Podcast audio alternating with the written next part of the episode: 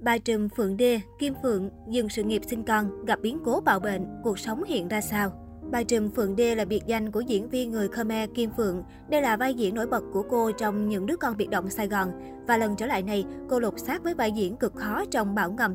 Bà Trùm Phượng Đê Kim Phượng từ vai bà Trùm sang nhân vật trợ lý thâm hiểm đa giới tính.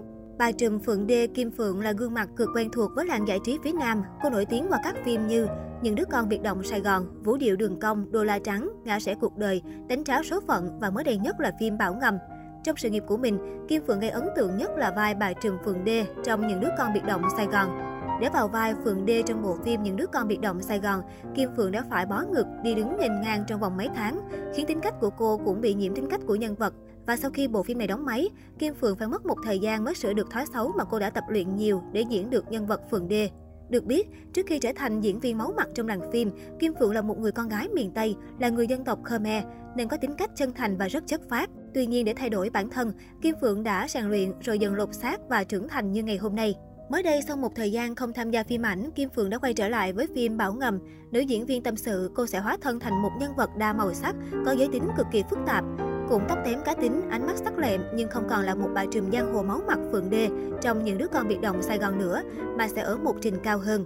Kim Phượng nhận lời tham gia vai diễn này là bởi sự trân trọng với đạo diễn Đinh Thái Thụy. Trước đó vì đạo diễn đã ngỏ lời mời cô ở các dự án phim khác, nhưng do quá bận nên Kim Phượng không tham gia được. Dù khi nhận vai Phượng không quan trọng đó là chính hay phụ, nhưng vai đó phải thú vị, có nét riêng. Kim Phượng cho biết, chính vì điều này, nhân vật Tú đã được đạo diễn và Kim Phượng cùng khai thác tính đa chiều cũng như tâm lý và tình cảm và giới tính rất phức tạp của nhân vật để nhân vật Tú trở nên thú vị gây ấn tượng với khán giả khi xem. Bà Trùm Phượng Đê Kim Phượng dừng sự nghiệp, sinh con, gặp biến cố bạo bệnh. Bà Trùm Phượng Đê Kim Phượng có một sự nghiệp thăng hoa, một phần cũng nhờ sự hỗ trợ của người chồng. Cô kết hôn với đạo diễn Nguyễn Trọng Khoa, cũng chính là người đã dàn dựng bộ phim Vũ điệu đường công. Cuộc đời của Kim Phượng lẽ ra sẽ rực rỡ và thuận lợi nếu như không có biến cố về sức khỏe.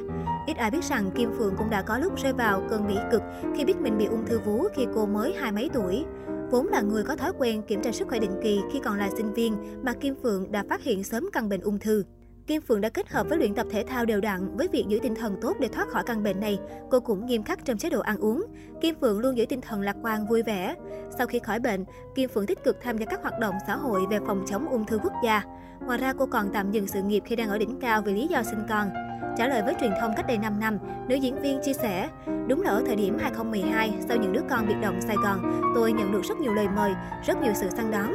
Nhưng với tôi, không có sự nổi tiếng nào, không có danh lợi nào cao quý bằng một người mẹ đúng nghĩa. Tôi dừng lại để xin em bé và may mắn con của tôi cũng khỏe mạnh, ngoan ngoãn. Sau khi bé được 4 tuổi, tôi mới trở lại với phim ảnh.